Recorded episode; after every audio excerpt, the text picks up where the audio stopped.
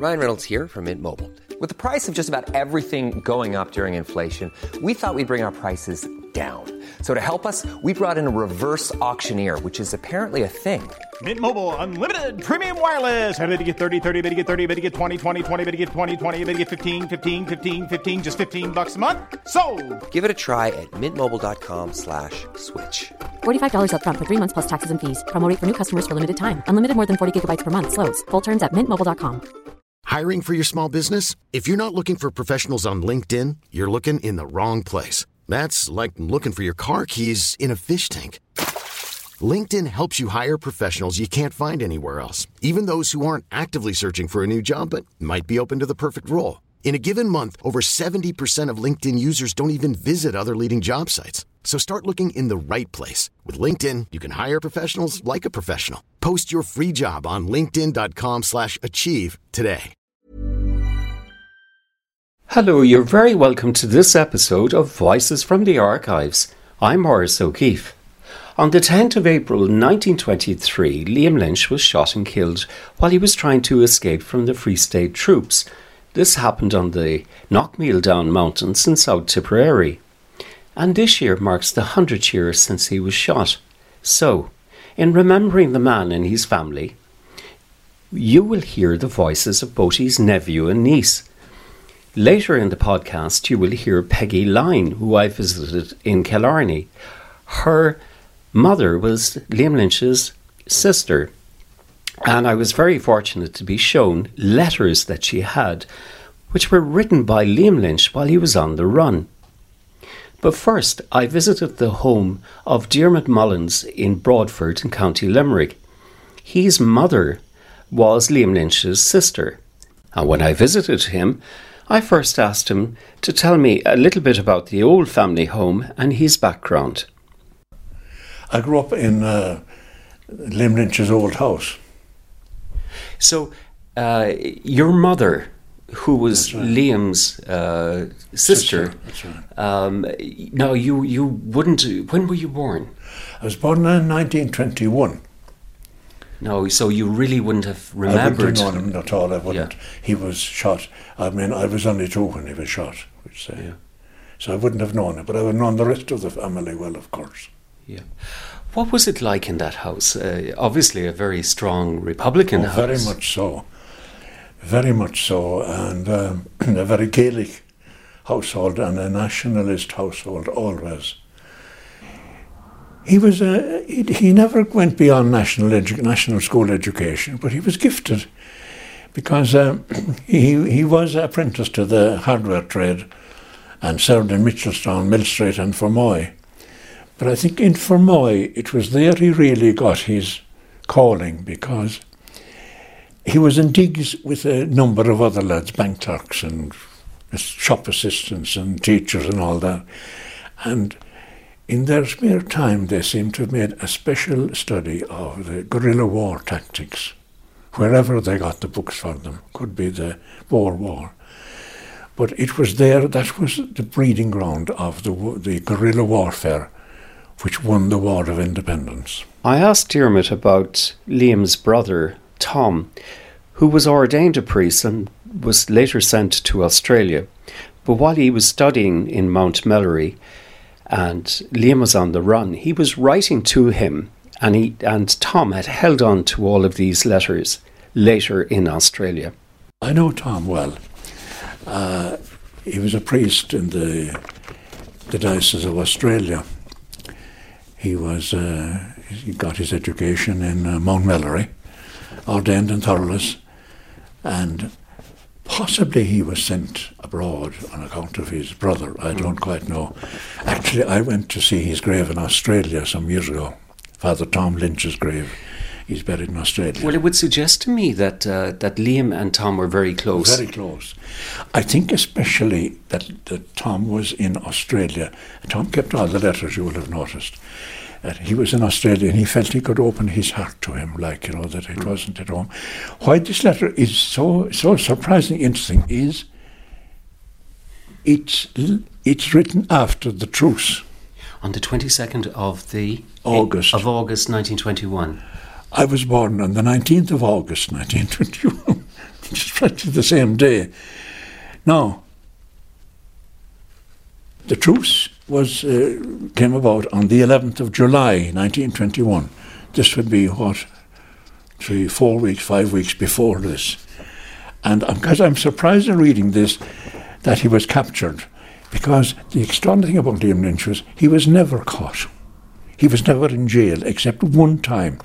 He was at a big meeting in Cork City in which Kevin Terence MacSwiney was involved, and the whole place were arrested.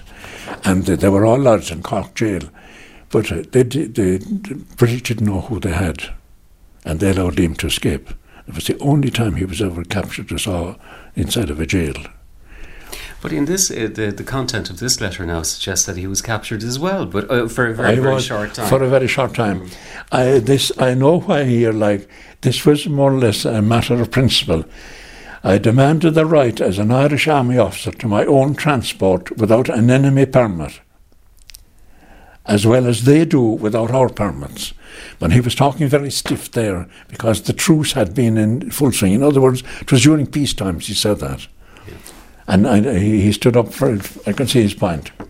Dermot points out that Michael Collins and himself weren't uh, real enemies. He didn't dislike him in any way. He says in one other one of the letters that Mick and myself could see eye to eye. I don't know you know, because there's a lot of letters there, but that was in one of them. So that, I mean, enemies, I don't know, like, I don't think, you know, how would I say it? Like, I think Lynch couldn't hate anybody as such. He no, he never, he never had any bad language to say in, against Collins. He hadn't really, you know. You know the cause of the Civil War. The, the, direct cause was this. Lynch managed to hold the army together. The army now, as distinct from the politicians, who split on the vote. But he managed to hold the army together, that's the volunteers, by every means in his power, by meeting after meeting, by everything possibly he could do. Until at one meeting, a man called General Tom Barry, Cotman, stood up and proposed a motion that the fight against England be resumed. This was out of the blue. And it was discussed, and uh, there was a vote taken on it, and the voting, the voting was 113 against 118. 118 were against reopening the war with Britain. 113 were in favour of reopening the war with Britain. Now, the 113 who were in favour of reopening the war with Britain left the meeting in a high dudgeon, went off, took over the four courts, and uh, in defiance of the treaty. So Liam was not a man for. He was not a, a man of. He was a man, a man of peace, should I say, really, and uh, what he felt about taking war, declaring war on England again, that there wasn't much point in it. Liam believed firmly and has stated that England was defeated. If You would want to go back into the point of that. Again, you go back to Fermoy and the the guerrilla tactics of this group of young men in Fermoy led by Lynch. Lynch decided that the best the best defense in war is is intelligence, military intelligence. And the idea being to, to know what the enemy was going to do and to keep what you were going to do from the enemy. But Lynch ordered, the first thing Lynch ordered was that every RIC barracks in the 1st Southern Division, that is the, the, the, the nine brigade areas, be demolished, put out of action. Because the RIC barracks were the eyes and ears and arms of the British government. They were the people who gathered the information and sent it up to Dublin Castle. And, of course, it was a great thing. Lynch was a, a, good tactician because he said to all the different groups, your job now at the moment is get rid of your RIC barracks burn it down, get rid of it. Which they did, and incidentally, Kilmallock, which was failed, which they failed to take in the Fenians, was taken in 1920. But all the RIC barracks in the 1st Southern Division were put out of action, which means that the British hadn't a notion what they were doing. They were like bats and they had no, no information whatever. Whereas Lynch had loyal men everywhere in the post office, in all government departments, in the English jails, in the English army. And it, the old um, officers used to say that uh, any order that was issued, Lynch had it and he sent inside two hours. My, yes. So that we'd say Lynch knew exactly when there, there would be, the British Army would be travelling from one barracks to another with supplies or whatever. But the British didn't, the British did not know. Lynch knew when to attack. The British could not attack because it was an invisible army. They just came out of the mist and disappeared. And Diarmid had a very good story to tell about Liam's brother Jack. Funny story about Jack. now he was a funny one in the family. He was funny one. Like somebody said, all their wars are merry and all their songs are sad. But um, Jack was a man too. He enjoyed both wars, War of Independence and Civil War. But uh, Jack was in jail this time when in the British in the War of Independence, and an army officer came out and he was looking for somebody who would uh, uh put a couple of thousand cabbage plants into the ground. There were uh, roughage for the, uh, the the the army, of course, and for the prisoners, cabbage plants. And Jack put his hand up and he said, you need go no further, sir. He said, I'm I'm here, I'm a farmer, I know all about it. You needn't you needn't even come to inspect me. I know you're busy. He was well able to flum it will be done. It will take me about a week. How many? Five thousand cabbage plants. About a week. When you come back, you'd be delighted to see it. So time passed, and at the end of the week, the officer came back to inspect the work. And Jack had, Jack had planted all the cabbage plants all right, but he had planted them all upside down. He had put the heads into the ground and the roots sticking up. Jack says, that's called twisting the lion's tail, he said to me. You know, getting your own back on the end. Another clip from Diarmaid's interview has a very good description of the importance Cumann played during the Civil War and the fight for freedom. The women were marvellous, of course. They were all in the Cumann and they took dispatches and they presided at meetings, uh, collected funds and all that. But I think it was the the um, the um, the big ambush at Clonbanin. An extraordinary thing happened there. It was uh, there were 50 men from Cork Number Two involved and 50 men from Kerry Number Two involved. Clonbanin is roughly between Mill Street and Kanturk up here. Now they had to walk to Clonbanin first Mm. And they were from around here now, they would have gone there maybe 20, 30 miles walking. And the same with the Kerry troop.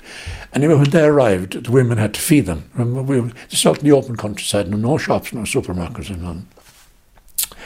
And the women gave them porridge for their breakfast and tea, which would, that would be that was okay. And uh, this, the fighting was still on. There, there was, this was a hundred men, and they were spread out about a quarter of a mile on both sides of the road. I can imagine it, a hundred men at both sides of the road. They had, um, of course, you know, I, I didn't mention the attack on the Mallow, Mallow barracks. They had, they got 11 machine guns on the attack in Mallow barracks. And there were three of them at Clonbanin. Now, well, I'm just coming to this. The women fed them anyway in the morning, and coming on in the middle of the day, it wasn't too bad because they gave them the farmer's three course dinner spuds, bacon, and cabbage. That was grand. But in the evening, the, the, the battle lasted all day. Clonbanin was a huge ambush, huge ambush. And um, at evening time, the women had to go and bake bread for the evening tea. And they felt that it was very poor grub for these men who had been out in the open all day. And uh, they were thinking could have something to go with the bread which they had baked. And that minute, a hen started to crow outside the, one of the houses, and they had their answer eggs. Yes. And all eggs at that time were free range. so, and instead, they didn't fry the eggs or boil them or scramble them. They just got buckets and filled buckets with eggs and sent them out to the troops. And one old soldier said to me that. Um, one of the finest meals he ever had was the evening tea he got in Clonbanin, freshly baked bread, scalding hot tea, and raw eggs. So- I think a picture of the times, you know. So this is what kept them going. It would be towards the end, it would be about the end of 1921. They they didn't do too well that day. It was an ambush that didn't quite go according to plan, as you could imagine when they were at it all day. They eventually ran out of ammunition and they had to pull out. And most of them had to face uh, a walk of 30, 40, 50 miles home. In 2005, I met Peggy Line. She lived in Killarney and she told me when I called that her uncle was the General Liam Lynch and that her father, Jack, was a brother of Liam's. And she was in the possession of all these wonderful letters that had been written by Liam while he was on the run.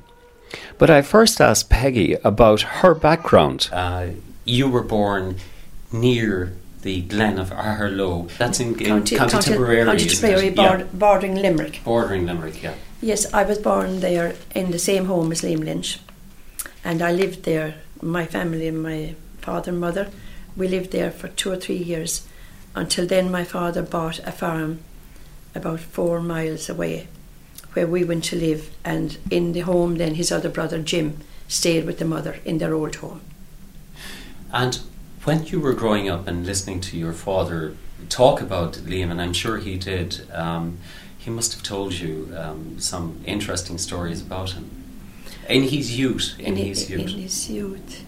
Well, I suppose um, I don't remember too many things about his youth. Really, it was more or less talking ab- about him being involved in the volunteers, and um, when he went to work in Fermoy, in Barry's in Fermoy, it was a hardware business, and it was when he went there, and he's he um, he got to know a lot a number of the Cork volunteers had accepted um, to parade and to um, he used to train the boys. He got them into what would I say? Got him involved in the movement. His brother then, who had been just ordained the year before that, had gone to Australia, and um, he had lots of letters got from Liam. He, Liam would write him almost every week, telling him of what how they were progressing, and Father Tom kept all those letters. So when he came home in 1950 from Australia, he brought all his letters home, and they were left at home to my father in Knockadea. So it was through reading those that we learned really about his life. A great admirer of the General Liam Lynch was a namesake of his, Liam Lynch, and he lived in Knocknagoshel. And on the day that I visited Peggy Line, Liam came with me. He was visually impaired for quite a number of years, uh, but he had a great knowledge of Liam's movement during the campaign. Didn't they have a meeting at one stage? Tom Barry and um, was De Valera there? Yeah, that uh, that was on the 24th of March. Um, we'll say 24th, uh, 25th or 26th of March. That'd be a fortnight prior to Liam being shot dead. There was a meeting in the Nire Valley. Frank Aiken was there, Tom Barry, Eamon de Valera, and General Liam Lynch. And they met in the Nire Valley, and there were three proposals put forward uh, that uh, to to end the civil war. One was that they would work within government to achieve Irish unity. The second one was that the government of Ireland would not have to take an oath of allegiance to the British Crown, which Liam felt any Irishman with any guts wouldn't do in the first place anyway. And uh, there was another proposal there then that they'd meet to uh, to discuss these issues. But at this stage of the game, of the of the fight, it was going on now for about eight months, lasted only ten months. Uh, the Free State Army and the Free State government believed they were in a position that they did not have to negotiate, and that the end of the civil war was in sight, and that it would end only on their terms, and not on any terms negotiated by Liam Lynch, or Tom Barry, Frank Aiken, or another man by the name of Sean Hyde and some other people. There were seven there at that meeting altogether. But that meeting fell down and broke down because the government in Dublin knew that they had the Republican forces defeated. But not Liam. Liam retreated. That evening, a few evenings after that, he retreated to a safe house in the Knockmealdown Mountains, which had been specially designed to, with an underground passage or some type of passage, had been raided unsuccessfully many times, but they were always able to escape because they had secret passages in this house. And the neighbourhood was very friendly to them. I think some of them were Prendergasts and Ryans and other small farmers, very, very friendly uh, to the Republican cause. And Liam felt very safe there at the foot of the Knockmealdown Mountains. But Liam, that last meeting uh, that they had, they, they possibly could have stopped the the civil war at they that probably time. did. They were evenly Yeah. split too. To it was majority decision not to end it. But why why didn't Liam Lynch give in at that stage? Liam Lynch would not give in. Liam Lynch set out on the day he stood on the bridge at Fermoy to achieve an Irish Republic. He would have never been the Liam Lynch I knew if he had given in at any point in his life. But he must have known at that He time he was beaten. He did, but he put Yeah. all the proposals forward for to have a desi- to have an, an honourable surrender. You know, he wouldn't. He wanted to have a, to end the war like, um, what would I call it? Conditional circumstances. We have a book. It's on the life of Robert Emmet, whom I think he moulded himself on. And uh, he had been reading that book when he was in Fermoy, I believe. And in one of his letters, it's mentioned my the book on Robert Emmet I'd been reading was mislaid, but afterwards, whoever packed his case and his belongings, it was found and it was in the family, and we still have it. That book would be 100 years old now next year. It was printed in um, 1903. I asked Peggy if Liam had a girlfriend. He's 29. That was pretty 29 young. Yeah. and a very attractive looking man, I believe. Was he? And some people said he did have a girlfriend from Mitchelstown. Her name was Bridie Keys. And she worked in the Irish Hospital sweepstake in Dublin. But when she used to come home to Mitchelstown, they used to meet there sometimes. But his friends told him that she used to have the sacred hat lamp lighting in her room and praying and making novenas that he would be safe. But it seems that he said in one letter to Father Tom, I have no intention of getting married or even thinking of marriage, she said. My first love is Ireland, and until Ireland is free, that is my mission. It was really fascinating when Peggy showed me the letters that Liam Lynch had written while he was on the run. So I was anxious to know if she would go through them with me and maybe read from one or two. There were other letters that Tom got from Liam, I'm sure coming up to the last month, but he didn't keep those. He, he felt it wouldn't be safe, you know, to have those in his property. But being in Australia, a young priest, uh, he could be in trouble, you know. Yeah. But I read from part of one, I think this would be his last letter. he said, I've been very anxious for some time past to drop a note to you. I am pleased to have got the present opportunity. I'm afraid I could not meet you before you left Ireland on your long mission to Australia. But now I have some hope of seeing you in the near future. Maybe perhaps to arrange when I can see you. And then he says, The disaster of this war is sinking to my very bones. When I count the loss of Irish manhood and the general havoc of civil war, we have set ourselves to the task, and if necessary, must fight to the bitter end. The IRA, most of whose members have already gone um, in, in the successful war against the common enemy, have now been hopelessly let down by their former comrades. It is bad enough to being formerly of IRA if they only fought it clean, but they have stooped so low and they have stooped to lower methods than the British, including much gangs, murder gangs, and evil propaganda. I do hope I shall live through this, that future generations will have written for them the full details of all the treacherous acts. Who could have dreamt that all our hopes could have been so blighted? How much? That that was Liam's brother, was it? Yeah. Yeah. That was yeah, that was from Liam to Father Tom.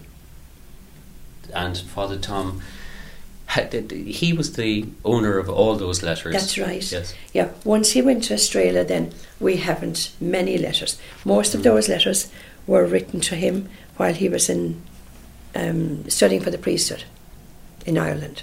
Mhm. And then afterwards, when he went to Australia, he didn't write so many letters. Well, he didn't get the opportunity the last couple of months, I presume. Of course, he was. He must have been Yeah. under Yeah. fierce pressure at Yeah. the time. And, And uh, we have the the final letter, and you also have a map, which is very interesting too. they used that map on the mountain, didn't they? That the was the map. Knockmealdown. Yes, you can see where where they were. Um, it's marked in red ink, where they were surrounded from all sides. And this letter that Peggy read for me was from Frank Aiken, and it really explains everything that happened on the day that he was shot. This letter was sent from Frank Aiken to Liam's mother, and um, with sympathy on the death of Liam. I was with Liam, he said, when he was wounded. Six of us altogether were billeted at the foot of the Knockmealdowns near Goatenbridge. The alarm came at 4 a.m. that morning, and we made for the mountains to cross to Mount Melleray. But it was a much bigger roundup than we expected. There must have been at least 6,000 staters on the warpath that day. In avoiding one column, we ran into another on the mountain. There was a running fight for about 20 minutes. They with rifles and we with revolvers. Mm-hmm. When the firing suddenly ceased, then one shot rang out and Liam fell. We could hardly believe him when he said he was hit. Then we started to carry him off, and we were saying the act of contrition, and he repeated it. He was suffering badly. He was shot through the body.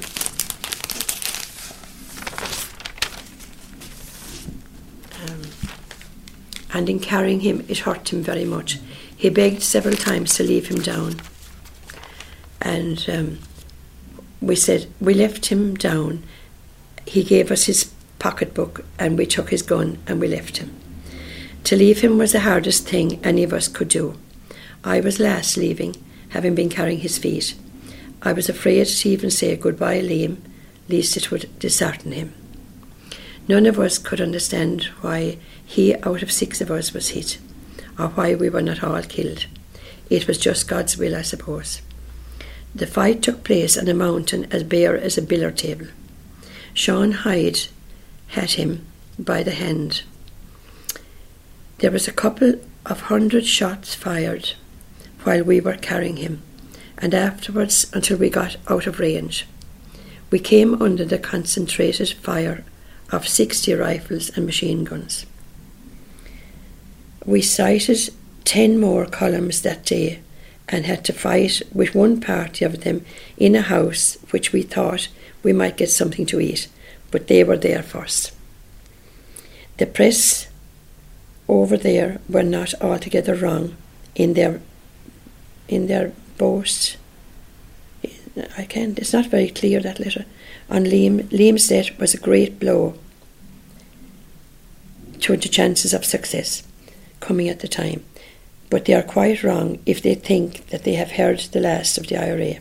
The national position is rapidly becoming very like that of 1916, and um, th- that's it. Possibly a little bit there that they, they, they were armed with only revolvers. That is what I have heard. And when the firing started, really, they went into a little gorge where the water had cut away, you know, and they had cover for a few hundred yards. And it was when they emerged from this gorge, six of them were possibly in full view of the State Army, Free State Army. And it was then that I believe that their intention was to get Liam Lynch, because just one shot rang out and hit Liam Lynch. They didn't. They took the messages from the Liam's letters pocketbook and revolver, as Peggy has stated, and moved away. And as far as I could ascertain, there was no more. Uh, could have apprehended him because there was thousands of Free State soldiers. They wanted Liam Lynch dead. They got him. Uh, the officer that shot Liam was a Lieutenant Clancy, and he moved up. And I think here as well, Liam showed his true colours and his true bravery.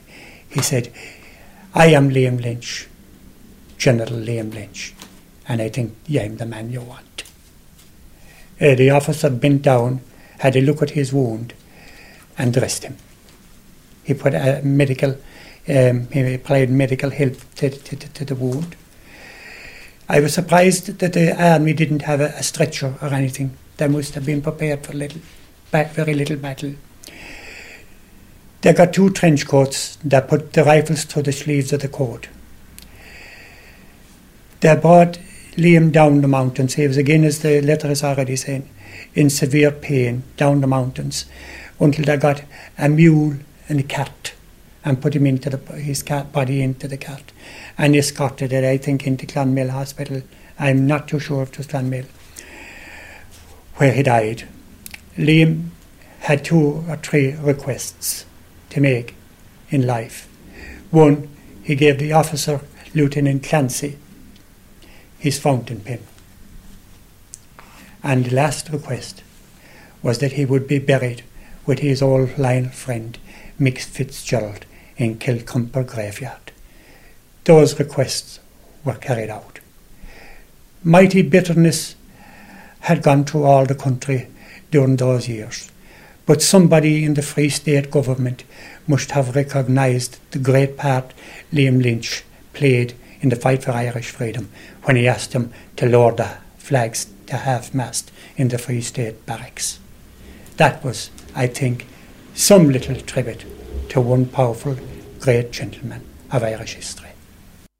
Well, we've come to the end of this podcast, but I'd like to say that the letters had been treasured by the family and not previously seen in public. And I suggested to Peggy that they might consider allowing historians and academics to have access to them. And after some discussion, it was decided that I would bring them to Dr. Noel Kissane at the National Library in Dublin. And he was delighted to see them. And of course, they're now in the National Library and they can be accessed by historians and academics for future study. And it will throw a light on the complex and brave individuals who sacrificed their lives in Ireland's cause. I'm Maurice O'Keefe, and thank you for listening.